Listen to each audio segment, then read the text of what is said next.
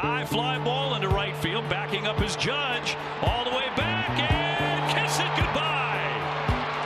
Rafael Devers right out of the chute. The Red Sox lead it two to nothing with a bomb to right field.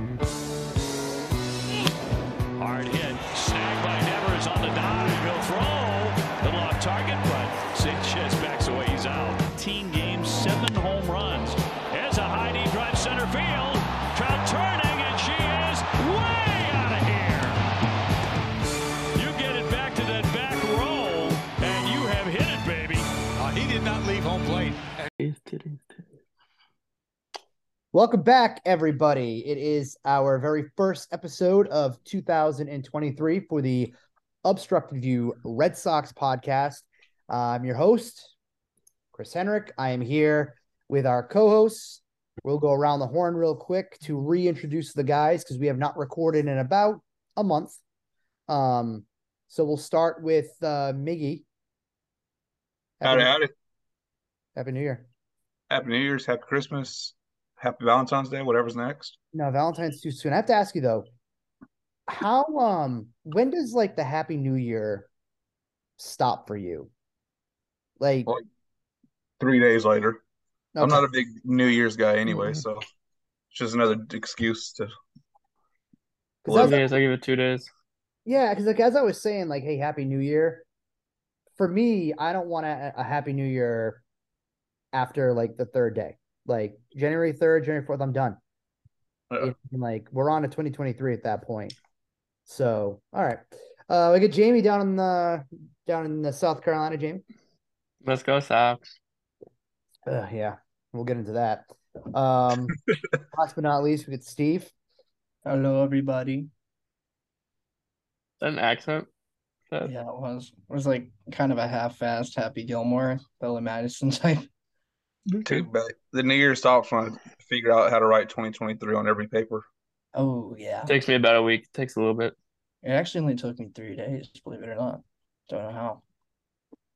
because of uh with work and our hiring class that was coming up in 2023 i was already writing 2023 at the end of november so it was just second nature but enough of the uh, enough of that nonsense we get some red sox stuff to talk about uh, we're going to touch base on a few things and then we're going to kind of get into current events so the first thing i wanted to talk about um, while we were kind of gone uh, and not recording for uh, the time being was uh, the Red Sox finally struck and re-signed and extended, I guess the better term to use, Rafael Devers, massive contract, um, which was announced today. The Red Sox January 11th will now forever be known as Rafael Devers Day in Red Sox Nation. So the Red Sox extend Devers, massive deal. What's kind of uh, start off with besides being relieved that it's over, what was your you know your initial thoughts with this contract? Does it make sense? Did they pay too much? And then just we'll go from there. I mean, I feel like it was the perfect deal. We've talked about it before. How so obviously they haven't re-signed homegrown homegrown guys, whether it's been Mookie, Bogaerts, even going back further to Lester. Um, it's like if you weren't going to pay Devers, then who are you going to pay when it comes to you know your homegrown talent? Um, so you know I thought it was a perfect deal. It was something that needed to get done. You know I think Red Sox sure would have burned. Um, but like if you weren't able, if you weren't willing to commit to Devers long term, then I don't know who you were going to commit to. So a deal that needed to happen, and it's a great great holiday that will on January 11th for the rest of the time. And I think that contract is a blessing. I don't think you would have gotten anything like that on the open market. He would have gotten crazy money if he hit free agency. He would not have signed for that much or for that little, which feels funny saying because it's a huge contract. But what we've seen this offseason, he would have gotten a hell of a lot more next offseason. You you lucked out not having to compete with anybody next season. Definitely that contract is the money front uh front end heavy. Um, No, I don't think so. I know it's At least- a lot. I know I know the Yeah, biggest complaint about that contract is everybody in six years he'll be playing first base, but I mean, as far as the spending money wise, lucked out not having to compete with anybody next year. So, well, I mean, there is there's a few guys. I think Machado will be opting out, but he's nowhere near the same level as Devers, in my opinion. He's older. I wouldn't be, I wouldn't be surprised if Manny Machado ends up wearing pinstripes. Yeah, no, that makes a lot of sense. Um, I mean, they've got they've got some work to do in the uh the left side of their infield for sure. The Yankees. I mean, IKF and Donaldson are definitely not the long term answers. Donaldson's a fossil at this point. IKF doesn't have a bat. I mean, well, depending yeah. on though, hang on, because Yankee fans would go and tell you that Josh Donaldson, you know, they're they're elevating his stature within Yankee, you know, the in Yankee uh, land over there. Um, there's some prominent accounts that speak very highly of Josh Donaldson, which I don't understand. He's a distraction. There's another one of those uh, Bauer types who I'd also like true. to get the hell away from the Red Sox. For the record. Yeah, we'll, we'll we'll segue into that in a little bit. Let, I'm just saying, I'm just throwing it out there right now. Jump the gun here. I like how the boys chose violence. I love it. Great start. I guess the reason why I was I said, do you think that you pay too much? Because I I don't I think that I personally think that he kind of did the Sox a favor by um by signing the deal now because to your point had he signed um had he gone to if he got had he gone to free agency rather that we're not talking 11 and you know 331 or whatever it was. I think we're we're talking 12 14 year deal i think we're we're talking a massive massive massive deal i think we're you know the benefit of the fact that he wanted to stay in boston and granted 331 million dollars eh, to even say that's a deal is absurd in its own right but i think i think fans understand that had he hit free agency the red sox based off past history i don't think would be in the ballpark of what he would command. No, I agree completely. I have a question though. What do you think now that it's all said and done? What do you think he would have signed for had they given him what he wanted last spring? Would it have been in the same area, the same vicinity as what he just got, or more, or obviously not more, but less? I'd say a little less, maybe. No, I still I still think he his expectation is to be a three hundred million dollar player. Oh, I mean, he was for sure a three hundred no, three hundred million dollar player. It was just a matter of you know those those tens. Not that really matters too much. You know, if you slide scale it here and say three hundred to three thirty, really at that point, what's the you know what's the difference? So, um, I mean, I, the structure of the contract is beautiful. I mean, it's got a no no trade. Uh, there's no no trade clause, right? And yep. no opt outs, which is a beautiful thing after getting burned by Bogaerts. Um, it just gives you a lot of freedom, I think. And um, yeah. You know, in, in a few years, if Devers is not exactly a premier defender, then you might just have a bit more of expensive DH or maybe a first base type. But I think that he's got the longevity to stick at third. I know there's been questions about his defense in the past, but I still think that he's going to be able to get the job done there. Yeah, no, I feel like you said it too. It sets them up to be more flexible in the future, especially when you guys have like you have guys like Casas and Bello, you know, other guys that'll need extensions in the next few years. Yeah, they've got a lot. They're gonna have some money to work with in a few years here when they uh, got guys like Sale coming off the books and you know Price is off the books and you know there's there's it, it does it does uh make you feel a little bit more um positive about the future with all this young core coming up it's just going to suck in a few years when we're having the same conversations that we're having about guys like Bogaerts and the others when you can't keep everybody. I mean, we're not, it's not like the, the structure of the Braves right now where you're going out and extending every single player on your team somehow. Don't ask me how they did that. I don't know. I feel like they're taking a lot of, uh, you know, big gambles on some of these players. Yeah, that's the thing. There is massive risk. You know what I mean? Like Spencer Strider, that's still a risk. Yeah, you know what I mean? Like there's just the you know they have to go off of just this year but those gambles seem to work not only just for them but look at other teams that have done similar moves like that too so i think it makes sense The Red Sox need to get into that business. I think that is a, you know, I mean, Michael Felger said this before, and I agree with him on it. Um, it's the reason why Chaim Bloom is here. You identify the young talent and you get them to sign younger uh, while they're younger, and you continue to find this young talent. So you have that. That's that's a sustainability. Keeping yeah. keeping Rafael Devers here at three hundred thirty one million dollars. That's not the sustainability that you had to do. Red Sox had to make that move. Now you have a player you can build around, which is nice, and they need to do that. And I I know we want to see the Red Sox be competitive and we want to see them win this year. And I think that if they not had lost Story to this injury, I think the team was better than I you know I think folks want to give them credit for, in my opinion. I think they were like an 85 win team. And all you need to do is get into the postseason. You're just going to make the tournament. That's all you got to do. I think there's teams that are showing you that that's the case. Look at the Phillies, wild card team. You know what I mean? Then they go to the World Series. So you just need to get in, and then you just you, then you play baseball at that point. But you know, you have to do these things. You got to get Bello signed. You got to get Casas signed. And I'll be honest with you guys, I would sign Bello right now before Casas only because he was he showed that he could not stay healthy last year. I need Casas to show the Red Sox that that's an anomaly. Anomaly. Fuck. You know what I'm trying to say? Anomaly. Anomaly. A fluke. fluke. Yes. And then that's not his game, that he is not that player that's going to be Triston Casas. And we talk about his patience at the plate and his, you know, his, his great eye and everything else. Plus, by the way, he's injured kind of again when you talk about when you talk about Christian Arroyo, again, they're not the same player.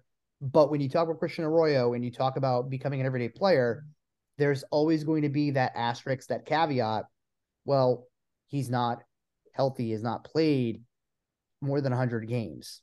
They need him to play 140 games a season, by the way. Isn't helping you get COVID eight times.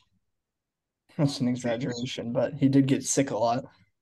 True. I but I agree with I agree with Chris. I thought I would give Bello an extension right now before anyone choose between all those young guys. Hundred percent. Yeah, especially with how without how true, but without expecting how expensive pitching is. Um, I feel like you have to focus on locking up pitchers first. I mean, like the Whitlock good deal was great. Um, you know, give Bello something obviously not like the same, but lock them up, lock them all up. And that's and the thing too. If you think about it right now, you know Whitlock signed theoretically to it kind of looks like reliever money, and he's going to be a starter. So you have him signed. In my opinion, and we've been pumping this up probably now for about a month, and we're going to get I, when I say we, myself, Andrew Parker, who just did an article on Tanner Houck, Tanner Houck to me is someone that I want to see a full season healthy on the roster and in one role.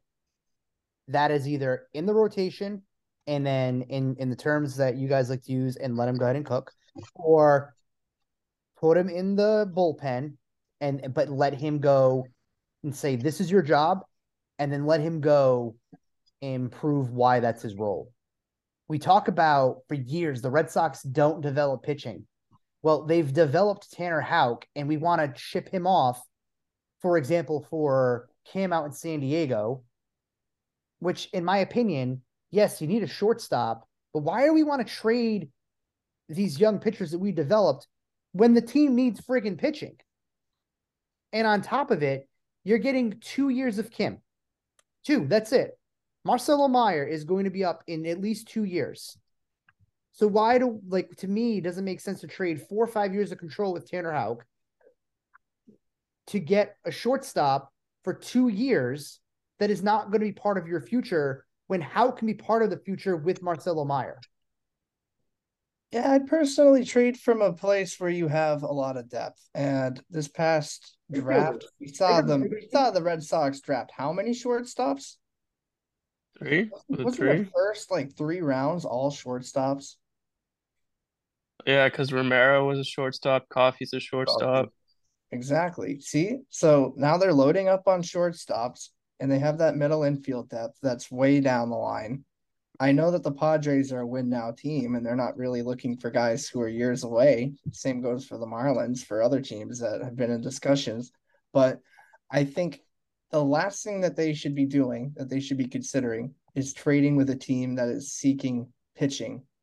Tanner Houck is definitely a guy that you want to hang on to. We've seen what he can do, and he's definitely got a pretty high ceiling. So I think he's somebody that should be held on to and valued a little bit more than just some throwaway that should be included in a trade because, you know, juice juice up the deal, especially like to Chris's point, for two years of a guy named, you know, you know, friggin' Kim, shortstop, the Padres. I mean, I just, I just, I think they could do better.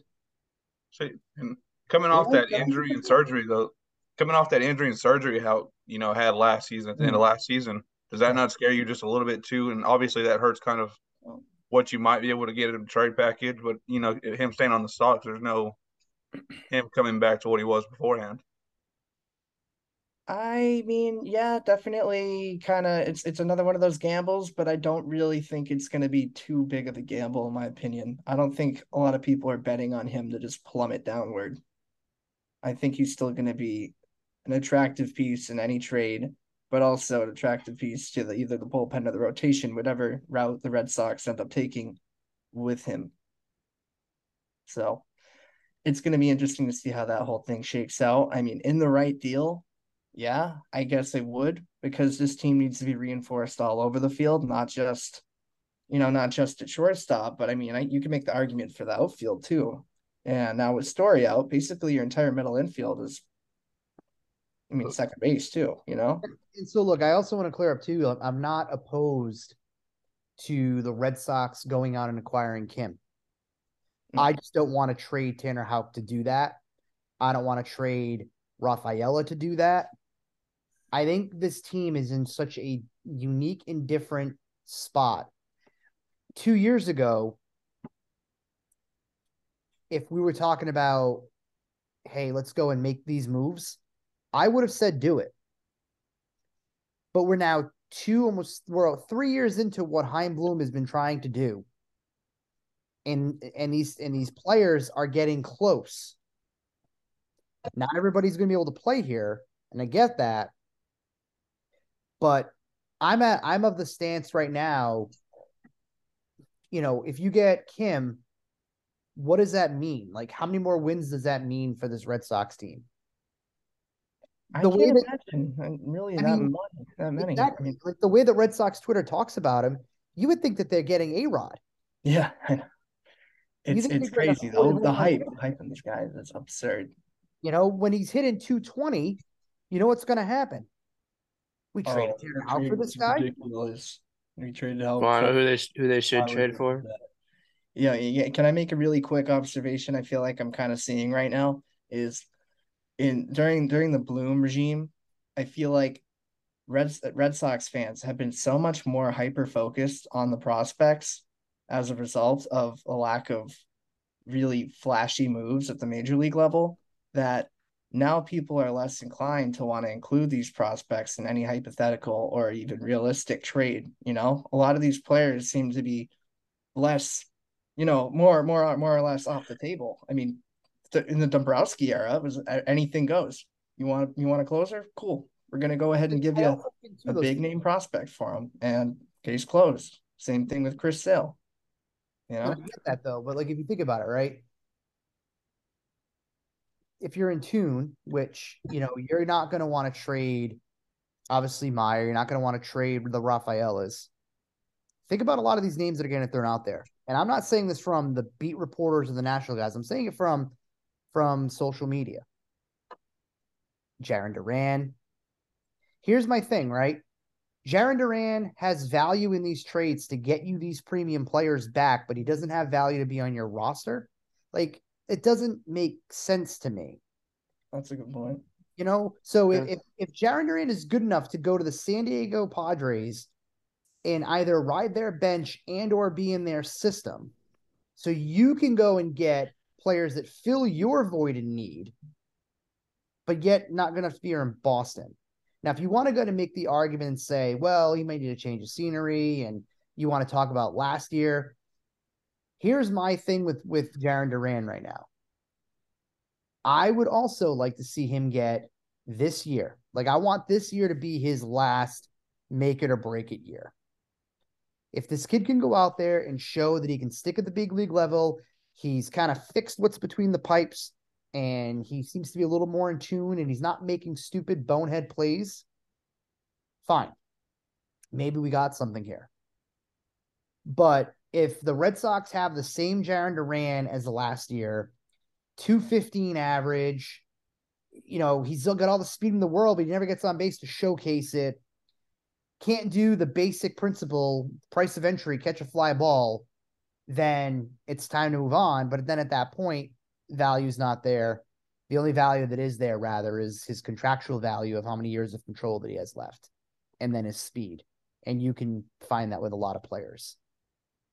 Yeah, I mean, it, it, it, bare bones, it's essentially a replaceable asset. But I mean, I think, I think a guy like Duran is actually something that is um of some worth, and a, a lot of people are already calling him a throwaway. I mean, we all saw that stupid play last year in center field where he lost the ball in the twilight. And honestly, I'm not going to judge his entire career in Boston off yeah, of that. Say, which one?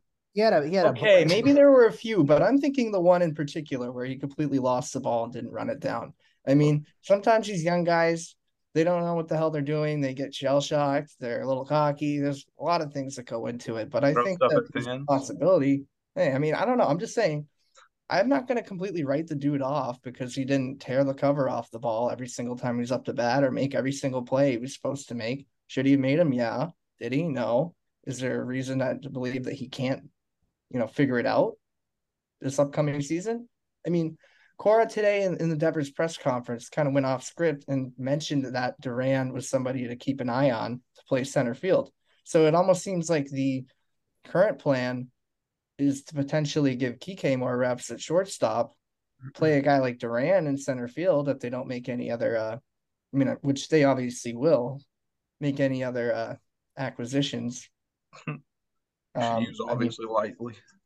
I I mean it is likely that they're gonna do something. I just do want to see a little bit more Duran, see what he can do. Give him a little bit of time to try and play it out and see if he can produce and um play it play it by ear. I mean, I don't know how many team how many uh, wins this team's gonna have, but I think it's a good time to showcase some of these guys for longer periods of time. Give them some more exposure in the big leagues.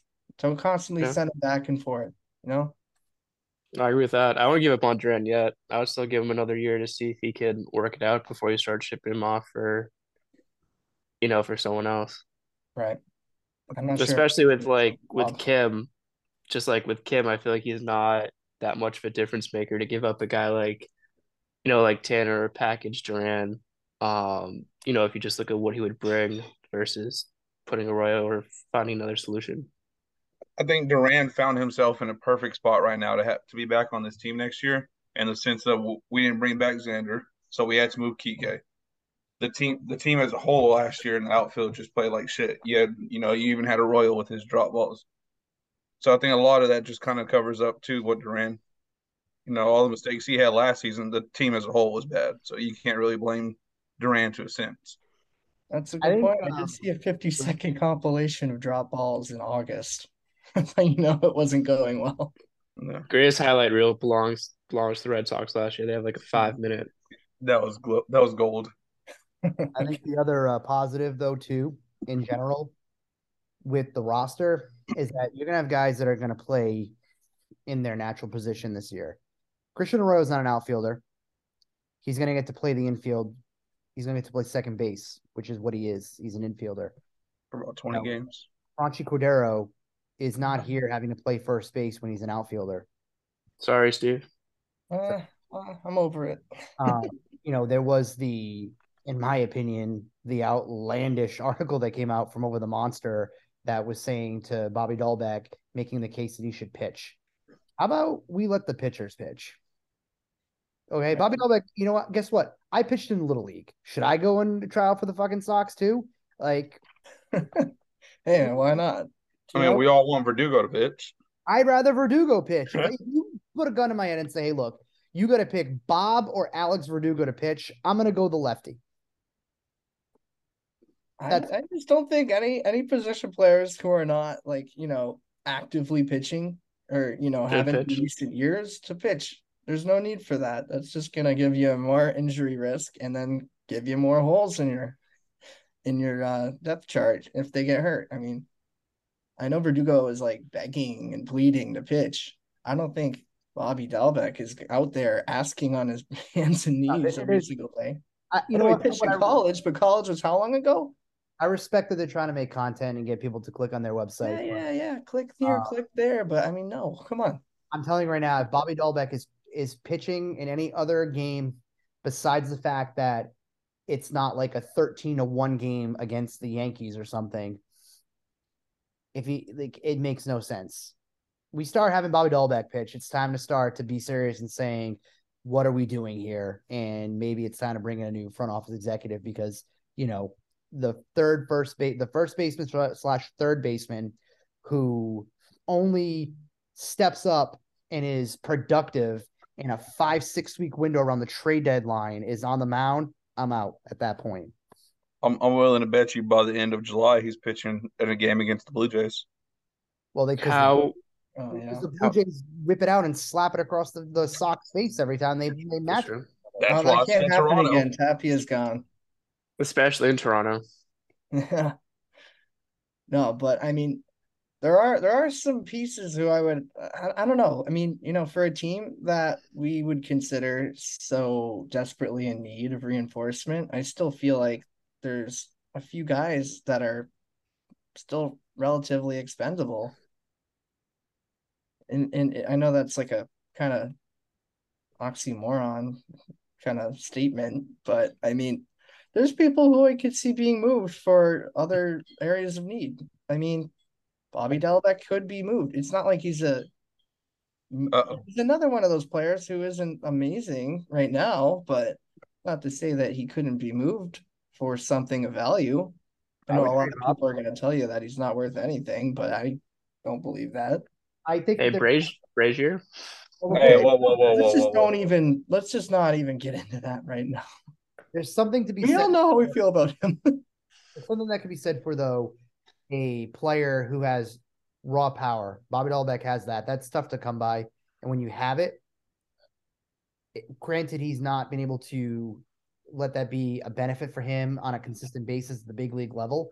But if there's a team that can maybe figure him out and right the ship, which the Sox should be that team, but let's just say that can't happen.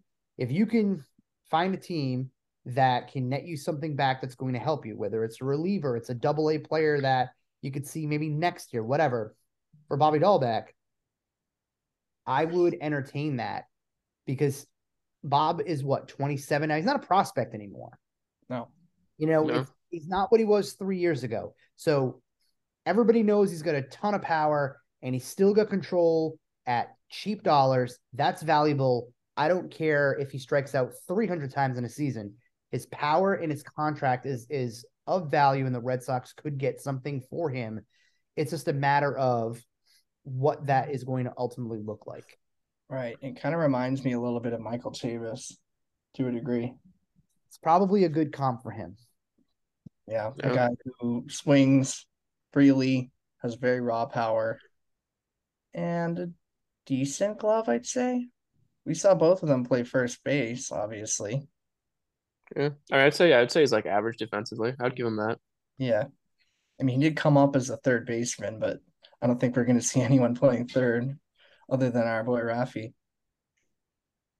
So it's really first base or bust for him. I mean, unless you want to throw him in the middle infield like we saw on weird occasions, that didn't work out. Shortstop. Yeah, okay, sure. we have our we have our solution. Bobby Dalbec is our starting shortstop. World Series is back on.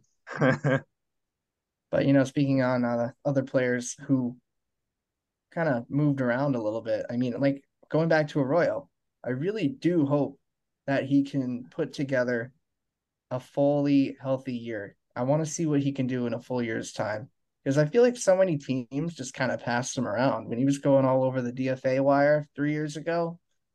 He was a first round pick many, many, many moons ago, but I mean, it wasn't for nothing. Somebody saw mm-hmm. something in him, and he had some big moments. I mean, granted, some of them were like two years ago, a year ago, but it's not it's not to say that he can't uh, be a productive everyday player. So I would like to see him kind of settle in at like one position, maybe maybe give him second and short. I don't want to see him in right field anymore. Not well, I wouldn't mind. I wouldn't mind if they used him in the DH spot too, just for oh, days to give him off and keep him healthy. Kind of rotate, you know, him at shorter second, like you said, and then give him a DH spot to rest up a little bit on certain yeah. days. Yeah, no, I think he would be he would be good in the DH spot. I also don't want to see him at first because, like, what the first time he played first base, uh, he just split and got hurt, right? Yeah, that was not that was not a good time. Yeah, yeah. It reminds me of when Blake Swihart played left field and like just decombusted, shattered. He just combusted, shattered, shattered his heel. Yeah, yeah, that was another guy way back, way, way, way back. I was always super hype on, and uh, we all saw how that one went.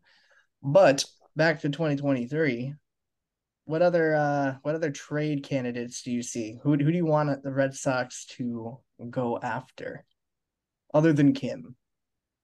You can give yourself Brandon as or you know whatever the hell. Brendan Rodgers. Oh yeah. Oh really? Is that so? I would. I would, uh-huh. even though I mean he has a couple of years of control, so that obviously isn't going to be cheap. Mm-hmm. Um, but I feel like we talked about a little bit how Bloom's kind of stashed up prospects and built up the system. And I feel like if you're going to make impactful trade, that's you know that's one way to do it. Because there's definitely, I mean, the Rock Story is looking for pitching, so you could add Mata. Um, you could deal some of those younger arms, you know, get an impact bat, which is what they need, especially with Bogaerts gone, and now you know Story going to be out for a decent chunk of time. You need a lot more offense from those positions. Yeah, and Chris, what do you think about that one? I don't really need to put a lot of you know stock into Brendan Rodgers because I just don't think that the Rockies are going to move him. You know, um, Rockies went out signed Kris Bryant last year. I don't really know if they're going to be in the business of trying to you know subtract from their team. I mean, they're not really in the business of adding to their team this year either, but um I I don't know. I I think again though it kind of falls under the same, you know, umbrella in the window with Rodgers too. Where does he play long term? I mean, like long term over the next handful of years, right?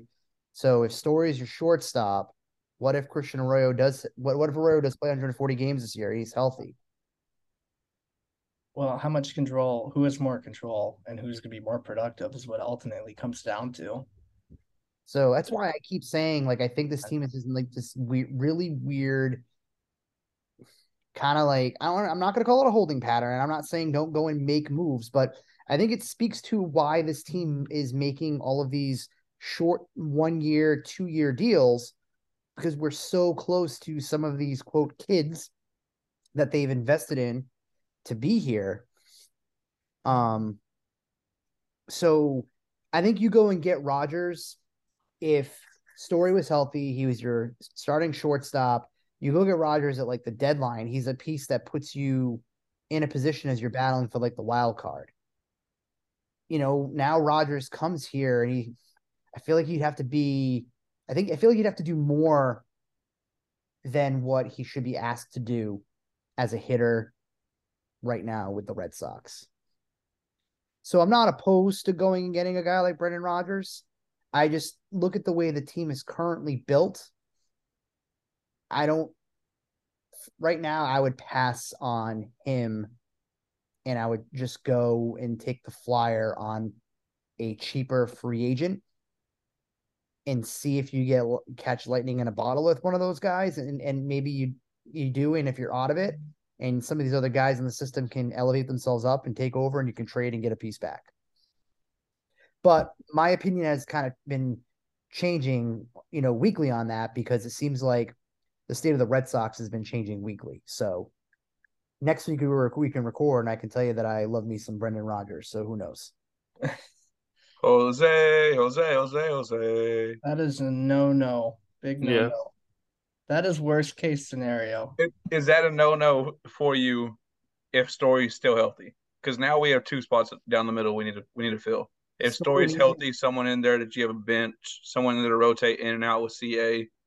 If Story's healthy, yeah, I think Iglesias makes makes sense. Just from a glove perspective, I guess. Yeah. I mean, he doesn't really have much to provide uh, in the lineup. Well, that's that's the thing though. There's nothing in the lineup. This is a punch and Judy lineup. Yeah. So you really need to bolster your offense and make sure that it's in the form of players that can actually play the field. Because, you know, you could have easily gone out and got yourself a Nelson Cruz for a million dollars, sure. But that DH role is going to be occupied by Justin Turner majority of the time and an Arroyo. But that almost goes to show that if you're going to try to rotate somebody like presumably rotate somebody like Christian Arroyo between second and other positions, that there's going to be a corresponding move to bring in another middle infielder. We all kind of can infer that that is inevitably going to happen. But I would just like to see it be somebody controllable with an actual bat. I don't want Iglesias. I mean, sure, if story is available, I, I don't know. I just, I'm not really sure how I feel on that. And Chris is giving me the weight finger, not the middle finger. I don't know. I don't know if anyone wants to speak on that, but I I don't really like the idea of Iglesias, especially now. No, I agree. I mean, obviously, we all know what he can do defensively, but with the bat, he doesn't really offer much. You know, I know when they traded for him two years ago at the deadline, he was a spark plug and everything and hit 290 down the stretch, but that was an anomaly. You know, that's not what he does every year. Yeah. So even though he would probably have a couple top 10 plays and he would make life easier for the pitching staff, I'm kind of with Steve that I want someone who can make more of an impact on the offensive side too. Yeah, you could even do it in the form of an aging player too, you know, somebody who might be owed a little bit more money and might be a little easier to obtain in a trade just due to the fact that they might have more money tied to them. Um, there's probably at least a few teams who you could call up right now and have a discussion, see what they have, uh, you know, what their what their asking price is and how much money you might have to eat to hold on to them for say like a year or two. I don't think that would be the end of the world if you ended up getting somebody with some money tied in. I really Mm. wouldn't be opposed to that. Under the right And maybe maybe Joey Wendle. I don't know if you know that's still an option after um the trade today. I'd still I'd still consider it to be um an option. I think you know Miguel Rojas was ultimately, as far as I know, I think he was more so viewed as a utility type, and that's definitely me- how it's gonna be Let me jump in here real well. quick because there's some stuff that's kind of going over Twitter here. Oh, yeah. Um, if the if the Minnesota if the if it's true that the Minnesota Twins are on the verge of acquiring Pablo Lopez from the Miami Marlins, then the thoughts of getting Cabrera are over for the Yeah. Red Sox. I would also start to venture to say that if this deal happens, and depending on what they get back, I would hold my I would hold my Joey Wendle you know, maybe getting Joey Wendle, I'd probably put that on the back burner for now as well. It really kind of depends on what this deal looks like because again, Miami has wanted uh major league talent, major league hitters back. So I'd have to wonder is a guy like Max Kepler going to go in a deal because he's a major league bat? You know, what else kind of goes? If they go and they get another infielder and as part of that to make Wendle expendable because they don't want to pay him the 5.3 million or whatever it is that he's projected to earn, that's a different conversation. So I am going to kind of pump the brakes on Joey Wendle just a little bit until obviously this trade, if it happens, um, if this actually seems to be true. But Well, I'm seeing stuff on it too, and I'm also seeing that seeing- Luis Arraez is involved as well, Yeah. which would honestly make a Wendle trade likely, in my opinion. that's what I mean. It depends on what the it depends on what the, the if this happens, what the Twins would give up. If the Twins, you know, if if that ends up being what we're talking about, yeah, okay, then I'm back on on board with that. But let's kind of see. We'll kind of monitor that in the background, and we'll see what kind of happens with that. Which we'll guess we'll segue into why Joey Wendle would make sense for the Red Sox, and it's because Trevor Story is going to miss um, at least we'll call it through the All Star break. You know, um, so he had an equivalent of a Tommy John surgery um, to kind of fix his barking elbow that started to um, excuse me, act up. Um, he's gonna be out till what July? Yeah, I think it's six months. I think it depends on you know it depends on what you want to consider. You know, there's there's some people that have said this this injury is four to six months. Some have said that it could take up could be six to nine months. I think it's I think one of it's going to depend on obviously the player, but Wendle makes sense. And the reason why I like Joey Wendle is one is I don't think Joey Wendle is going, he's not flashy, right? He's not the sexy name to get you all excited. You know what I mean? It's not going to get your loins warm and whatever. But what Joey Wendle is, is Joey Wendle is a professional. He is a guy that I truly do think that the Red Sox acquire would become a fan favorite, similar to like Rob Refsnyder. Refsnyder was signed minor league deal, what, two years ago? it wasn't met with all this fanfare. People like, oh, you know, they typical Red Sox Twitter, social mm-hmm. media, they poo on these players because they look at a batting average and then they immediately think he sucks. Well, Wendle to me is a professional. It's a new voice in the clubhouse. He's healthy and he can play multiple infield positions. You need that. You need someone with versatility. You need someone that can play on a consistent basis. I've equated him to be very similar to like Bill Miller. and I say that because they just they remind me of the same player. You know, I I don't think there's a downfall in getting Joey Wendle. I don't. No, I agree. I mean, I, I feel like he'd fit well with this team. And like you say, it's not the flashy move, but I feel like he's a guy who grinds out at bats, doesn't wear batting gloves. Love that old style approach. yeah. Um, I just think with his style of play, he'd become a fan favorite. You know, he's not going to hit 30 home runs, but he gives you good at bats. Um, and he'd be solid in the field. And I, and I don't think he would cost, you know, like an absurd return, or you'd have to give up, you'd probably have to give up like a prospect in the 10 to 20 range, but you wouldn't have to give up anyone huge. No, and the other thing that's nice about getting a player like that is he still has a place on the team when Story is healthy again. Mm.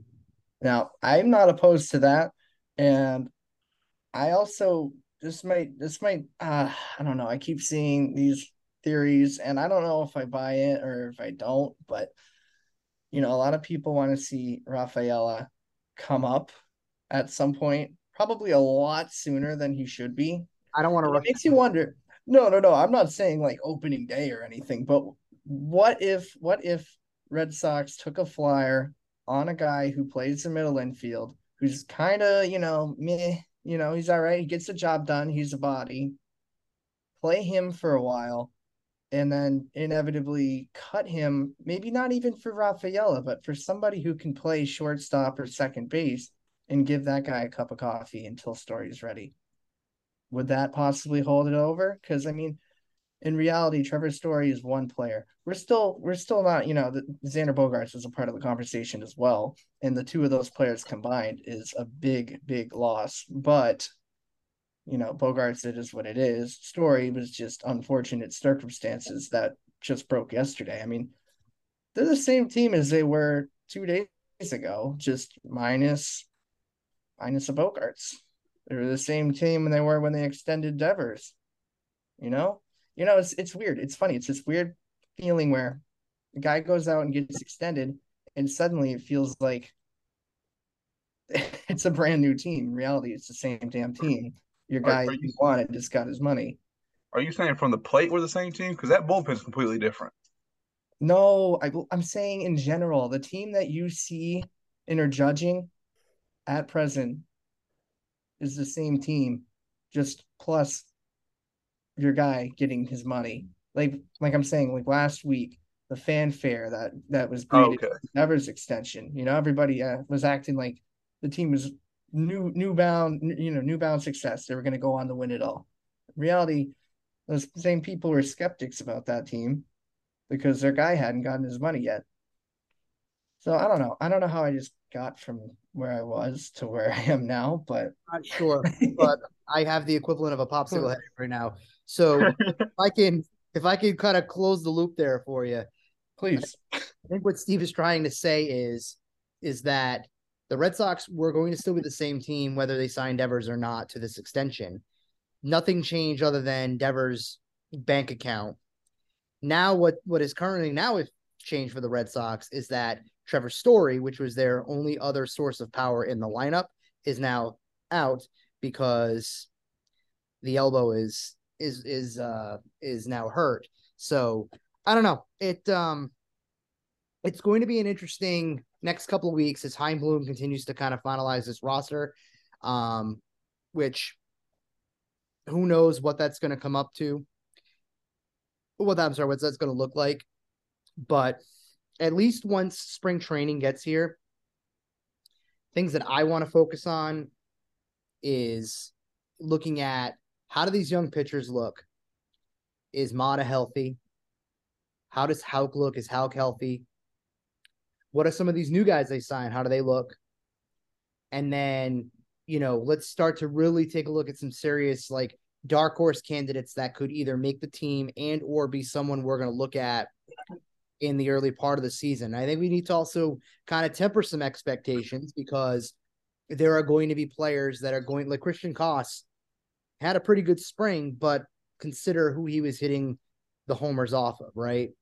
So I would uh, I would say that you know temper the expectations, but also kind of look a little bit more globally and deeper at how some of these guys might end up looking to kind of get a really good scope of what what to expect for this Red Sox team. Because we whether you bitch or not, what isn't going to change is that those players are still here with the Red Sox. And either you're gonna have to root for them or I would find another team to go root for because it's not going to change. So it is what it is. These are the guys that are in camp. This is what we're stuck with. From a fan standpoint, it's I think it's time for us to try to start to embrace what's here and, and run with it from there. Actually, I have a question for the fellas. Kind of off topic. Um, but it's because of the little Pablo news game. So, what do you guys think of the Twins being a little aggressive here with Correa coming back, and now they're trading for, or supposedly, you know, looking at one of the top starters on the trade market that's been rumored for weeks.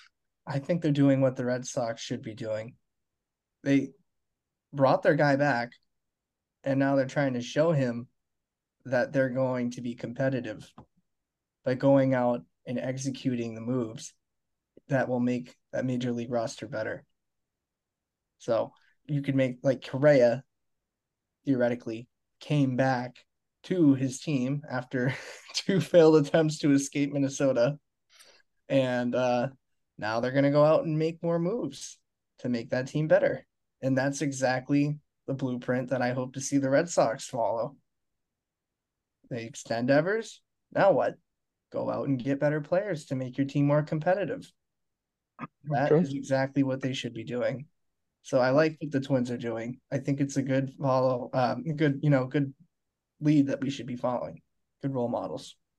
I think I agree with Steve for once in a sense of you go out there, you bring your guy back, you're improving your team. Not only that, yeah, the Twins were still what ten games out of the wild card race last year. They're improving their chances so. in that wild card race when we ended up with the same record as them. So I think if you want to look at it from that standpoint, I'm not too sure where you would look at it as. Obviously, the Twins have had a maybe a slightly better. I don't know if maybe the same off season as what we've had, but to end up that kind of tightens up what you have in the wild card race, especially with what our division is. You got to see what you got to compete with there too. Yeah, you know, I also like the fact that they are uh, essentially in a division that's far far less competitive than the AL East. They're real they're real uh you know big big foe right now is Cleveland. The Guardians are the one team that are really at the top besides besides now them. I mean, you could quote Moneyball. It's like there's them, there's 50 feet of crap, and then there's us, you know. Great. Look at the AL Central. You got the Tigers. You got the friggin' White Sox, and I can't even remember the others right now. There's one other. right? Royals. There you go. Royals. See, they're so relevant in my head right now. I can't remember their name. But yeah, no, I mean that's exactly the point I'm trying to make. Is the AL Central is so much less competitive, yet the Twins are still out here making moves, kicking asses, and taking names. Red Sox need to do that because the AL East is only getting better, while we kind of True. sit here with our hands on our under our asses. I mean, what what's going on? Something's got to give. Sure. Chris, what do you what do you think? excuse me. Um, I like it. I felt from the beginning that the best move for the Twins would be is to, if they could get Correa back, which they did, right? Um, is it the best move for Correa? Well, financially, no, but it is what it is. You guys, if you kind of hit it on the head, now if you're making that investment and you're going to pay a guy $33 million whatever it comes out to, then you need to go and make these moves. You need to go and push the chips in more. And you know, you go and you make these type of deals and, lo- and load up on getting good pitching. And I think if you look at it from the Red Sox standpoint, the only thing that I would kind of pull away would be is because Steve was saying like what the Twins are doing is what the Sox should be doing, and I I do agree. Um, but now I think the Sox are like a year behind or a year and a half behind of what the Twins are, where they're I think in their stage of their roster. But I think if you can look at what the Red Sox have done from a pitching standpoint, though, and I know that's not answering his question, but I'll get back to it in a second since we're talking about pitching. That's going to be the Red Sox equivalent of whether or not they're actually going to be able to be in this or not. Bullpen is is legit, and I do think the starting pitching can be better because of guys like Kluber, because of guys these younger kids, etc.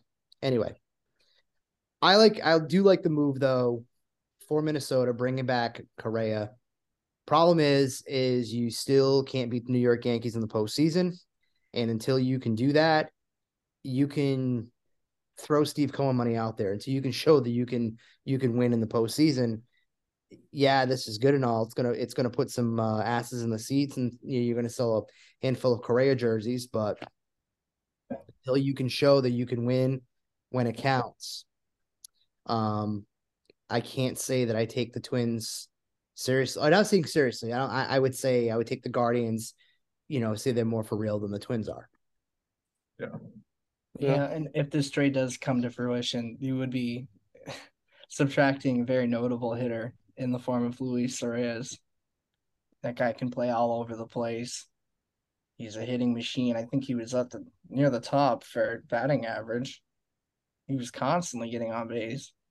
So to lose him, that kind of hurts. But I mean, maybe they have some reinforcements somewhere that They could, or there could be another deal, or maybe they want Yeah. back. Well, you know what? Speaking of other deals, is um, I, I mean, you, you got the inevitable announcement of Kluber, and I I just feel like they continue. The Red Sox continue to poach people from their forty man roster, and you gotta wonder if they're gonna do the same thing. If there's gonna be another casualty when they announce Kluber, or if they're gonna try to make some proactive decisions and actually try to get something for these guys. I mean, there's plenty of players that you could handpick from the 40 man right now that probably should have been selected before some of the other guys that we've seen get cut. I I really just I'm trying to kind of, you know, I don't know how how the uh, process is going for them if they've been actively shopping players and aren't happy with what the uh what the offers look like or if it's something to do with just feeling like, all right, this guy's not that great anyway. It's whatever. Get rid of him. But then it also kind of begs the question why didn't you protect any of these other guys who are obviously of more value to you than the people you're just cutting ties with just to cut ties with them? You know? We'd all we'd all love a Thaddeus Ward in our team right now. It still hurts. It still hurts. I mean, I'm I'm still butthurt about that. I I don't um I don't know what the deal with Ryan Brasier is there. I said it. I told you I wasn't gonna Okay. I wasn't going to, but I here I am. I said it. He's got a um, spot on this team for eternity. Well, yeah. Yes, sir. Uh, I also think he actually might, believe it or not, have some trade value somewhere. I I, I don't know. What I? Like twenty minutes ago. It's the only thing I can really make out of that is that somewhere there is a team that's interested in acquiring him, so they don't just want to cut him. I mean, correct me if I'm wrong. Everyone's gotten silent on me. yeah, because I, I think we give Ryan Brasier way too much time on this podcast. I know, I know. That's why I only briefly mentioned him. I don't want to go on a tangent. I'm not mad about him. let's move on from from Ryan Brasier because, to be honest with you, he doesn't deserve to be on the Boston Red Sox. And what's going to happen is he's going to make this damn team, and we're gonna, we're gonna, to, we're gonna have to look at his stupid face in highlights when he's doing one of these, watching the, the balls go over his damn head. So I'm all set with Ryan Brasier and his stupid face. So that's where I'm at with uh with Ryan Brasier. So as we uh, wind down this podcast, land this plane here a little bit, gentlemen. Um, in closing, if you could, um, you can go out right now and make one move, whether it's for a pitcher or for a bat. Don't have to say the name. What what is the number one priority for the Red Sox right now? Because I want to see if anything from from today through we record next week, if they went and addressed at least the position. I would say pitching, just because I feel like looking at the rotation, you know, all no sales, health injuries. Paxton hasn't pitched in over a year. Um, we've talked about it a lot of times on this pod, but I feel like they need another frontline starter, just because there are a lot of qu- lots of question marks health wise with some of the guys that, as it's lined up right now, they're going to be counting on very, very heavily. I'm gonna go the bats. I think we need something down the middle. I feel like our bullpen's good enough to, you know, if we're able to keep a game close with with our starting rotation, I feel like our bullpen's able to keep it close. But that that uh, offense right now has no power in it. So I think a lot of our games hopefully are going to be low scoring from that sense, just because our our arms will be able to, but our bats won't. Yeah, and I suppose for me it would be the bats too. I mean, you could have you could have way more bullpen help, but you're still gonna have to score runs to protect leads. And I hope it's in the form of a good defensive player with a good bat. That's all I need. Doesn't have to be amazing. I'm not asking for a gold glover. I just want a guy who can produce to play above average defense. No drop pop ups, none of that crap. Case closed. I want a bat right now. I want a bat, a bat that it can provide some power, 20, 25 home runs. You know, that's what they need right now. They need to go out and get a stick for this lineup because Rafael Devers being your only bat is going to diminish what Rafael Devers is going to be able to do for you offensively this season because teams are going to pitch around him. And if there's nothing protect, and I'm not saying Justin Turner is n- not good protection, but you've had Xander Bogaerts and JD Martinez protecting Rafael Devers for the last handful of seasons. You know what I mean? Like it's not apples to apples anymore. So I'd like to see them go out and get a bat. Hopefully, by this time next week when we record, we're talking about a new Red Sox acquisition. It's a, it's another bat, um, but we'll see. So first podcast of 2023 in the books. Uh, a couple of housekeeping notes. Head on over to beyondthemonster.substack.com. Enter your email. It's free to subscribe. You'll get all of our latest content uh, that is dropping on a daily basis. In addition, head on over to Apple Podcasts and Spotify and subscribe to Obstructed View Red Sox podcast when a new show drops. You will get the notifications so you can listen to it on the way to work, while you're at work, in the house, or whatever it is that you do with your life. And while you're there, head on while you're there, head on and uh, look for Round and Third, our baseball podcast, our general MLB podcast. We only have one episode that's up, but 2023 that'll uh, that show will be recorded with some regularity in addition to some Sox Specs podcasts that'll be coming back very soon. So for the guys, thank you for uh, joining the first episode of 2023. We're only a few weeks away from spring training. and that's exciting. Peace. Alaikum.